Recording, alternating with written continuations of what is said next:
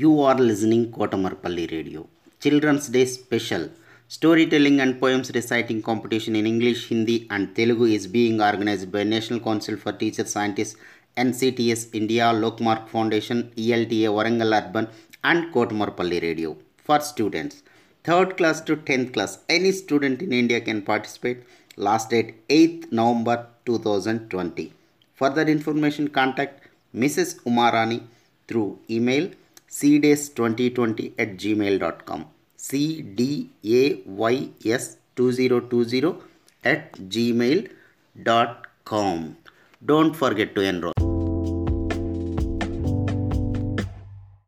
As part of this kasturi 8th class student of sushila devi lakshmi girls school chandni chowk delhi presenting you her speech आदरणीय महानुभाव, प्रधानाचार्य, अध्यापक व अध्यापिकाएँ और मेरे सहपाठियों को सुप्रभात। जैसा कि हम सभी जानते हैं कि हम यहाँ स्वतंत्रता भारत के पहले प्रधानमंत्री के जन्मदिन अर्थात बाल दिवस को मनाने के लिए इकट्ठा हुए हैं। मैं इस महान उत्सव को अपने लिए यादगार उत्सव बनाने के लिए बाल दिवस पर भाषण देना चाहती हूँ। हर साल चौदह नवंबर को पूरे देश के विद्यालयों और कॉलेजों में बाल दिवस के रूप में मनाया जाता है। चौदह नवंबर जवाहरलाल नेहरू का जन्म दिवस है। माना कि इस बार लॉकडाउन की वजह से हम स्कूल कॉलेजेस में बाल दिवस नहीं मना पा रहे, लेकिन इसके लिए ऑनलाइन कॉम्पिटिशन्स भी जारी किए गए हैं। इसके द्वारा हम अपना बाल दिवस अवश्य मनाएँगे। उनका जन्मदिन बाल दिवस के रूप में इसलिए मनाया जाता है क्योंकि वह बच्चों से बहुत प्रेम करते थे।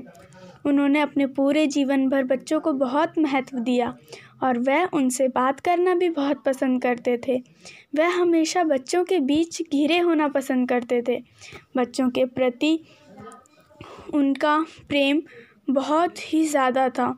यह दिन कैबिनेट मंत्रियों और उच्च अधिकारियों के साथ कुछ अन्य महत्वपूर्ण लोगों को शामिल करके शांति भवन में इकट्ठा होकर सुबह के समय में महान नेता को श्रद्धांजलि अर्पित करके मनाया जाता है। वह सभी उनकी समाधि पर फूलमाला अर्पित करके प्रार्थना और मंत्रों को जाप करते हैं।